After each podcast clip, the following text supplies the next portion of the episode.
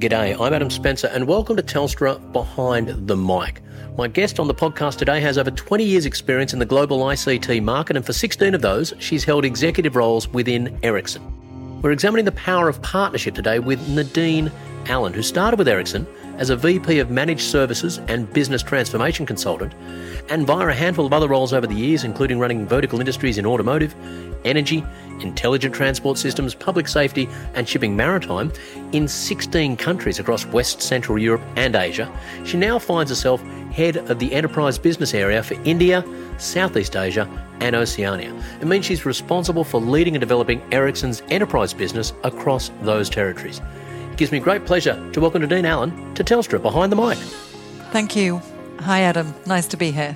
Now, now, before we get into it, I do need to discuss something uh, very important. You were born in Warwickshire, the county in the UK, and grew up in neighbouring Leicestershire. So, your nearest major city would have been Leicester. Are you a Leicester City Football Club fan, the Mighty Foxes, or are you more a Birmingham City girl or Coventry, or where do, where do you fall on that little crucial question? Yeah, that's a very good question. Well, look, I'm not really a football fan at all. Sorry about that. That's probably not a great thing for somebody from the UK to say, but it's true.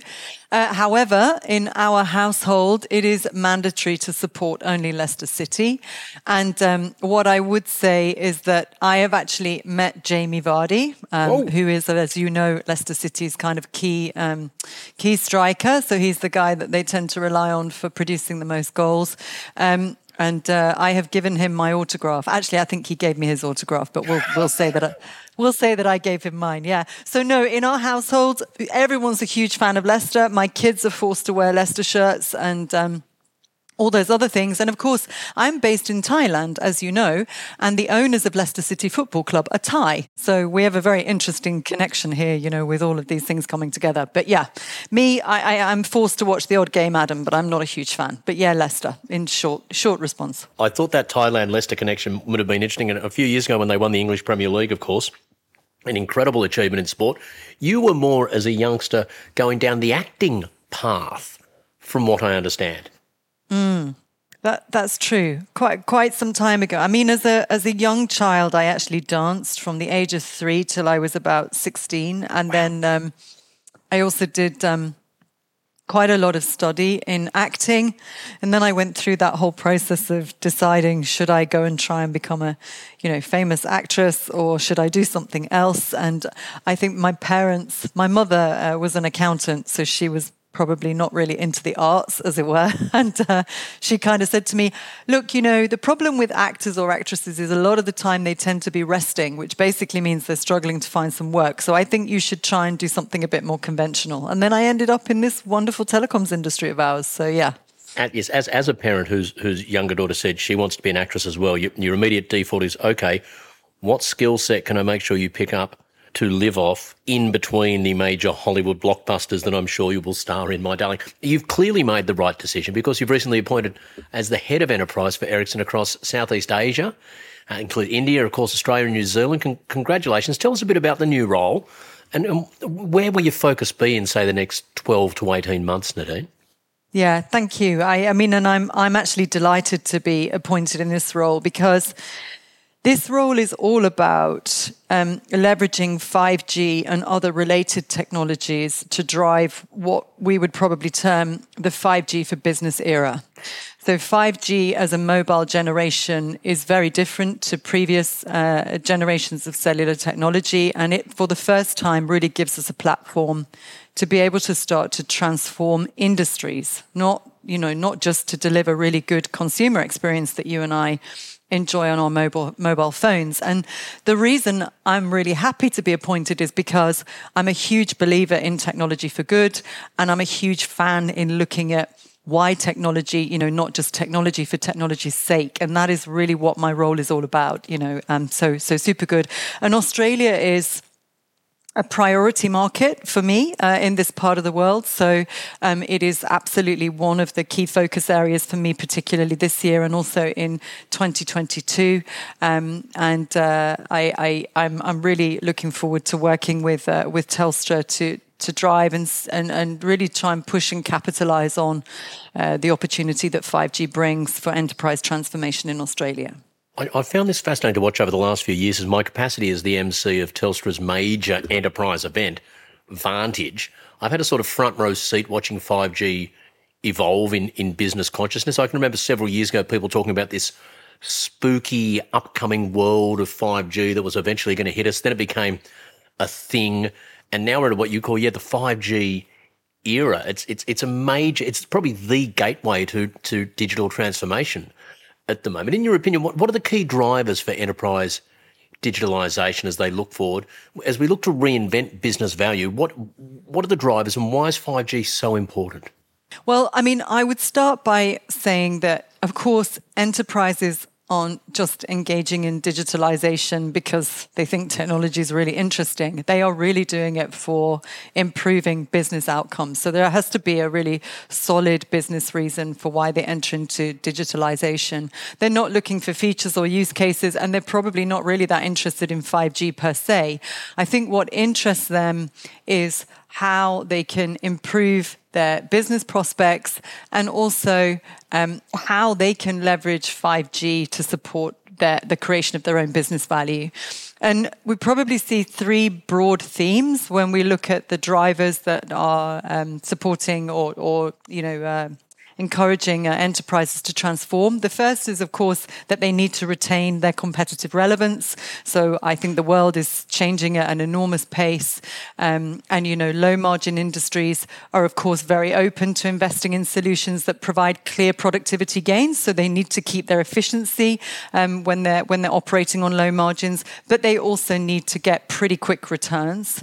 Um, industries that are more volume focused, they can afford to delay returns um, and they tend to adopt a little bit more of a continuous approach to digitalization, seeking a more steady um, gain on annual productivity.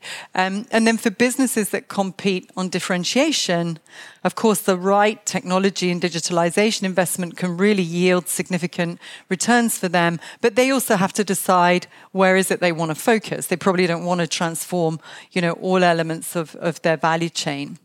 I think the second driver is what we might call structural changes. Um, you know, and for businesses now, it's not just about improving the performance of the bottom line, which of course is super important for all of us, but it's also about addressing broader needs like sustainability. So I think all organizations are making a commitment to drive a more sustainable future and they are seeking to, you know, accelerate the use of technology to support them in that goal.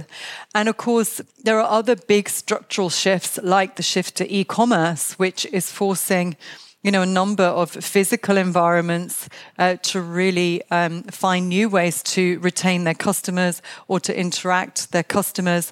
And e-commerce per se is driving the restructuring of the whole of the transport and logistics field. So, you know, entire systems need to be re-engineered to, to cope with some of these these structural changes. Uh, the last one I would mention is what I call shifting expectations. And that is where consumers, of course, um, have been really exposed to well designed experiences that allow them to do the things that they need to do as individuals without training or manuals.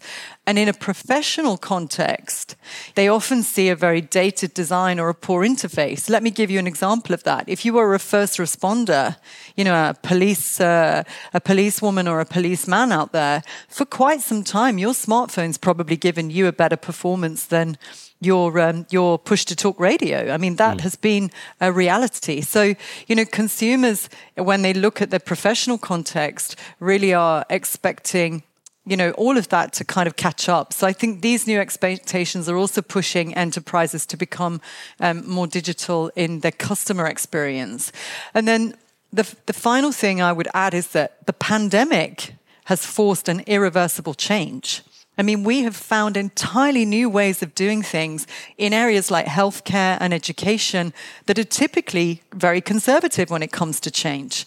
You know, so imagine what would happen if we were to take the learnings from all of that experience that we frankly had no choice but to adapt to and become proactive based on that experience. You can imagine enterprises and industries that could capitalize proactively would really, really, you know, they, they have to just gain improvements in their business outcomes. So even if 5G wasn't you know, among us now and, and the big burgeoning technology of this time, there'd still be that desire to enhance customer experience, to move with speed and efficiency. What what is it specifically with 5G in terms of enterprise digitalization? What what what can 5G do that the current technologies can't do or can't do anywhere near as well as 5G? Why are people so excited about 5G in this stage, in this space? Well, you know, I guess the holy grail for an enterprise is that they are trying to converge different environments. So they're trying to converge the IT environment with the environment associated with operational technology. So if you're controlling a mine or a factory or you know a production, an operational production environment, also with communication uh, technology. And those environments today are met by quite different kinds of technologies. So 5G um, can also um, play a, a, a broader role uh, in terms of IT enablement, but also support these more critical operational environments, which is really where it starts to, to come into their own. But traditional technologies today also restrict enterprise digitalization for a, a, a number of reasons, but some of them are due to lack of standardization but also a high total cost of ownership associated with maintaining, you know, multiple disparate and proprietary um, networks. So 5G is a consistent, standardized communication platform that can be used across all of these multiple environments. Some of the other performance and limitation uh, solution limitations that we see today um, are, uh, are such as unpredictable reliability, mobility, for example, the ability to move around, um, security, you know, and latency tell us that traditional connectivity is not always suitable for business or mission critical communications. But mobile technology by design is reliable. And 5G actually improves performance in a number of key areas such as reliability, security, and latency and it brings a step change improvement in these areas that is of great relevance to enterprise uh, digitalization and, uh, and transformation. And we have, for the first time, been conducting some studies with you know, CIOs, IT decision makers within enterprise organizations. And they really are, you know, v- very high score when we say, what relevance do you see of 5G to your overall digital transformation plan? So I, for the first time, we are seeing, um, we are seeing I guess, enterprises themselves saying, yeah, we absolutely see um, the relevance of 5G. But just the final point I would make, Adam, on this one is that to be really relevant, of course, there are lots of very interesting capabilities about 5G reliability, privacy, security, you know, functions like network slicing, you know, precise positioning, all of these things come through as new things and new capabilities in 5G. But to be truly relevant, 5G needs to be looked at as a platform with a broader set of capabilities, not merely as a new network generation with higher speed and lower latency. And that platform will enable or can act as a catalyst for a whole host of new use cases and new transformational elements that can support enterprises and industries in the things that they need to achieve to maintain their own competitive relevance. So that's what I really would like people to take away is that it's not just about unique new technical things that are coming through in 5G. That's a, that, of course, is foundational, but we also need to see it as a broader platform for innovation. And it's, it's that innovation piece that I know excites. I, I, as I said, I've worked with Telstra in this space for a while, and, and when you speak to them about the potential here, it, it, the excitement is is is palpable. And the, and the title of this podcast is "The Power of Partnership." And that Telstra and Ericsson are coming together to try and bring to market new capabilities as part of this, as part of the Ericsson enterprise proposition. What sort of things are happening in that space? What is this partnership delivering? What skills are you bringing and working together to sort of cash in on the potential of 5G? Yeah. Well, I mean, we've talked a lot about 5G as a new mobile generation, so I, I won't repeat that. But I mean, operators, of course, you know, Telstra in particular, for the first time with 5G, really has a potential to play a key role in this enterprise digitalization, more so than they have done um, in the past. And Ericsson is joining forces with, with Telstra to provide the needed capability to deliver that value. I mean, enterprises are already asking CSPs to show them what is possible with 5G and how they can embrace um, 5G in their overall plans. And we're observing the same in Australia. And, and in fact, in the recent Vantage event that that Telstra held. You know, we've received questions already from several enterprises regarding this topic, and we are collaborating with Telstra to support their go to market initiatives with the Australian enterprise. They, of course, Telstra, of course, leading these engagements, but we're supporting with sharing the framework, the technology capabilities, and also bringing other best practices that we see from around the world. And, and so, in, in particular, building a sort of platform and building capabilities for enterprises to use 5G. Tell me, tell me a bit more about that. What do you need to do to make it, you know, potential for organisations to to activate this technology? Yeah, well, a couple of the things that. Um, uh, that, that have already been launched actually uh, by Telstra earlier uh, in June this year. Telstra communicated to bring to market Ericsson's industrial grade on prem 5G wireless platform. Um, and this platform, you know, enables Australian enterprises to have a really powerful, easy to use wireless solution, not just for 5G, but also starting with 4G, which is really quite important um, uh, from an ecosystem perspective. But this platform can be deployed on site, you know, on premise to drive automation and digital transformation of an enterprise's production and operational environments. And Telstra's enterprise customers can either leverage their own spectrum or they can leverage Telstra's spectrum for, for, for these deployments. So that's, that's one example. And I think the other is that Telstra's also um, launched uh, in uh, around October this year um, the plan to offer Australia's first 5G enabled edge compute solution for enterprises, which involved a collaboration between Telstra, Ericsson, and Microsoft. And this edge compute solution will extend private connectivity and cloud services to the network edge. So it will bring compute, storage, and marketplace services closer to customers. And in fact, we started this back in, in 2019 when, you know, in partnership, Telstra and Ericsson announced the intention to explore and trial 5G edge computing technologies for the financial services sector, for example. So it's been it's been extended uh, uh, from that.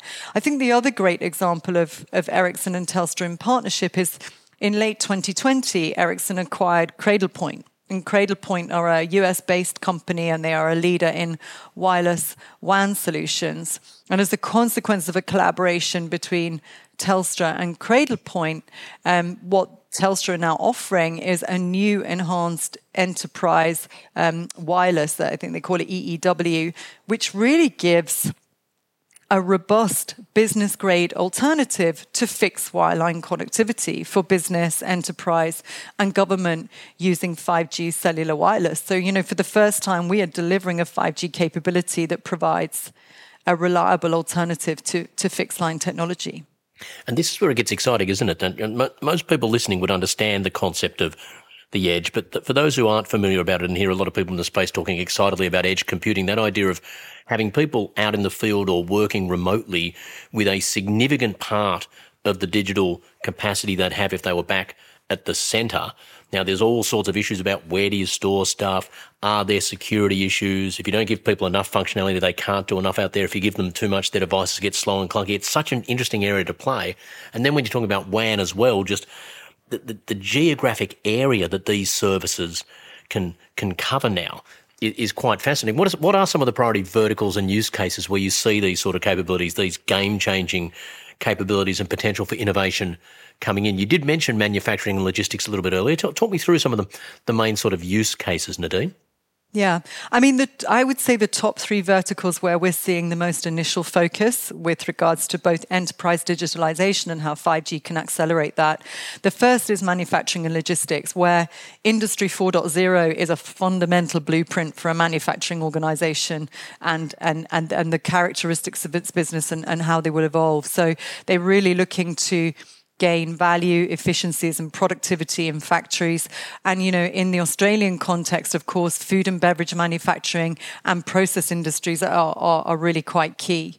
Um, the second area where we've seen um, a, a, lot of interest is in mining. And of course, you know, mining uh, companies are really trying to ensure that they use digitalization to increase productivity by connecting their assets, automating their processes, and being able to bring all of that together and analyzing data across the, the entire wider organization. And from a the perspective of a, of, of a, a mining company, of course, they have a lot of remote environments that they really need to be able to interact with which is where cellular becomes quite key. And that's also helping them with with the kind of you know improvements in in their overall focus on on health and safety. And then the third area is offshore where reliable connectivity is becoming really key for increased effectiveness productivity and safety for platforms, you know, drilling rigs and all of the work that is being done offshore. So I think those three vertical segments, Adam, are where we are really starting to see a lot of uh, initial traction. I'm talking with Nadine Allen from Ericsson, and as I said in the in, in the start of this, Nadine, you've you've been in this business for you know nigh on 20 years. Do you ever think back to the sort of technology that was cutting edge at the turn of the millennium when when you started out here? And then think about the sort of business cases that you're advocating now and the technology that underpins them and, and just pinch yourself? I, I do really. I, I, I just think when you really think about it, you know, I, I often say to people i've delivered a you know i like to deliver presentations with physical audiences which is a little bit of a this is a slightly unconventional at the moment adam because that's not really happening but you know when i do i have a couple of times lifted up my mobile phone and said how much money would I have to give you to agree to live without one of these for the rest of your life? Hmm. And it's actually a really hard question to answer because what would you, what kind of money would you have to receive in order to accept social isolation? You know, what kind of money would you have to have to have to accept to receive in order not to be able to complete an important business deal as a consequence of not having access to mobile phone or mobile connectivity, right? So, I, I when we talk about the indispensable nature of just as a consumer of mobile technology, I think, I mean, it's just phenomenal, right? No, nobody would live without a mobile phone. In fact, hmm. I think people feel fundamentally insecure when they when they don't have a when they don't have their their their communication device with them. Mm. So I think that whole transitional shift has been amazing. And as I already mentioned about the pandemic, I think we have been forced to adopt entirely new ways of doing things. And as long as we don't go back, as long as we only move forward and use that knowledge and become more proactive, I think, you know, the, the potential is limitless. When I explain to people, I've got an app on my phone that plays chess. There's no human being will ever live will be able to beat this app on my phone. It cost me $4.95 and it's an incredible minor sub feature of this walking communication computing device. Absolutely stunning. Can, can I ask you to try and use your prediction superpowers? We've spoken about the increasing capacity and capability of wireless. Will there always be a significant role for non wireless devices? Will the fixed wired technology, the plug into source, always comprise a significant part of digital resources in enterprises across Asia? Yeah, I mean, look, I think technologies have, you know, different performance and different characteristics for, for different use cases. And I think there will definitely be different combinations going forward, you know, so environments that can afford to be, you know, quite static, that require very high performance and very high reliability will probably you know be well met, uh, better met by um, by certain technologies like Ethernet or you know fiber or cable, for example.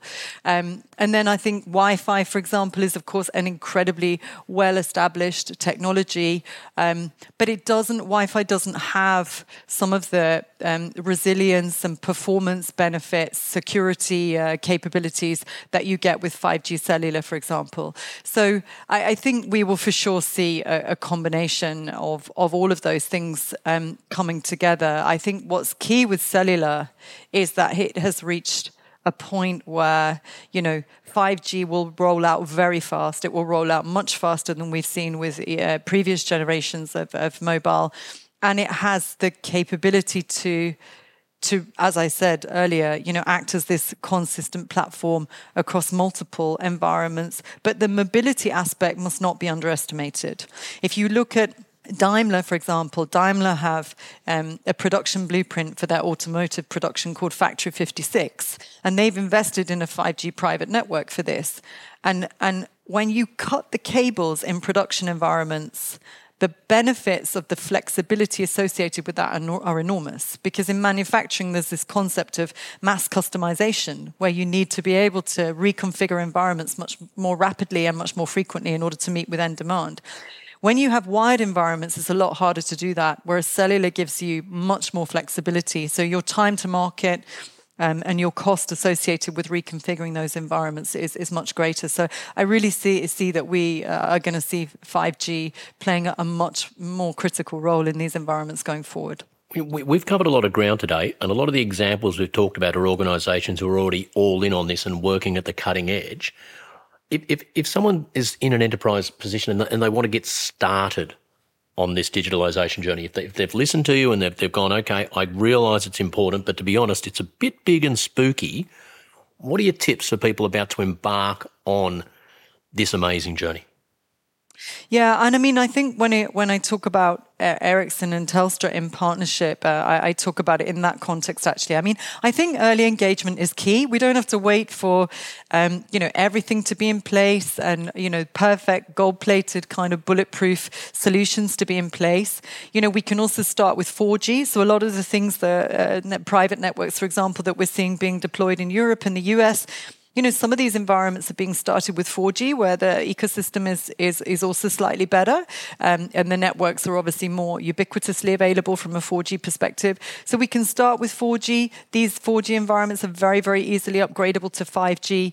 Um, I would say start to collaborate. Start to collaborate with Telstra. Bring Ericsson into that dialogue uh, in support of Telstra, and remember what I said about connectivity and innovation platform. You know, we are we're really quite open to to talking about and looking at and pushing the boundaries on, you know, how is 5G really going to support the transformation of this environment? And we really you know, we fully recognize that 5G really needs to support the business outcomes of different enterprises. So we're very, very open to having a conversation in partnership with Telstra with lead enterprises in the Australian market to fully understand their needs and then say, you know, how does all of this translate to, to business value? So that would be uh, my, my, my other advice. I, I think, of course, the ecosystem is really quite important and there Ericsson is also playing a, key role, and I know Telstra is as well.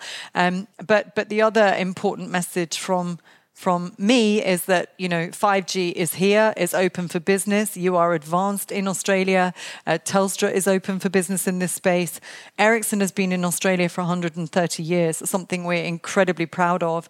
And from an enterprise standpoint, it's a top priority for us. So any interest to explore the possibilities of 5G, IoT, and wireless, then please, you know, reach out to your Telstra account exec, and who will also engage with my team, and uh, we will uh, progress uh, the 5G for enterprise conversation, and, and really look forward to doing that as well. Just in closing, can I check one thing? In your widespread ex- experience with 5G, you're at the cutting edge of this technology, you're a world expert on the subject.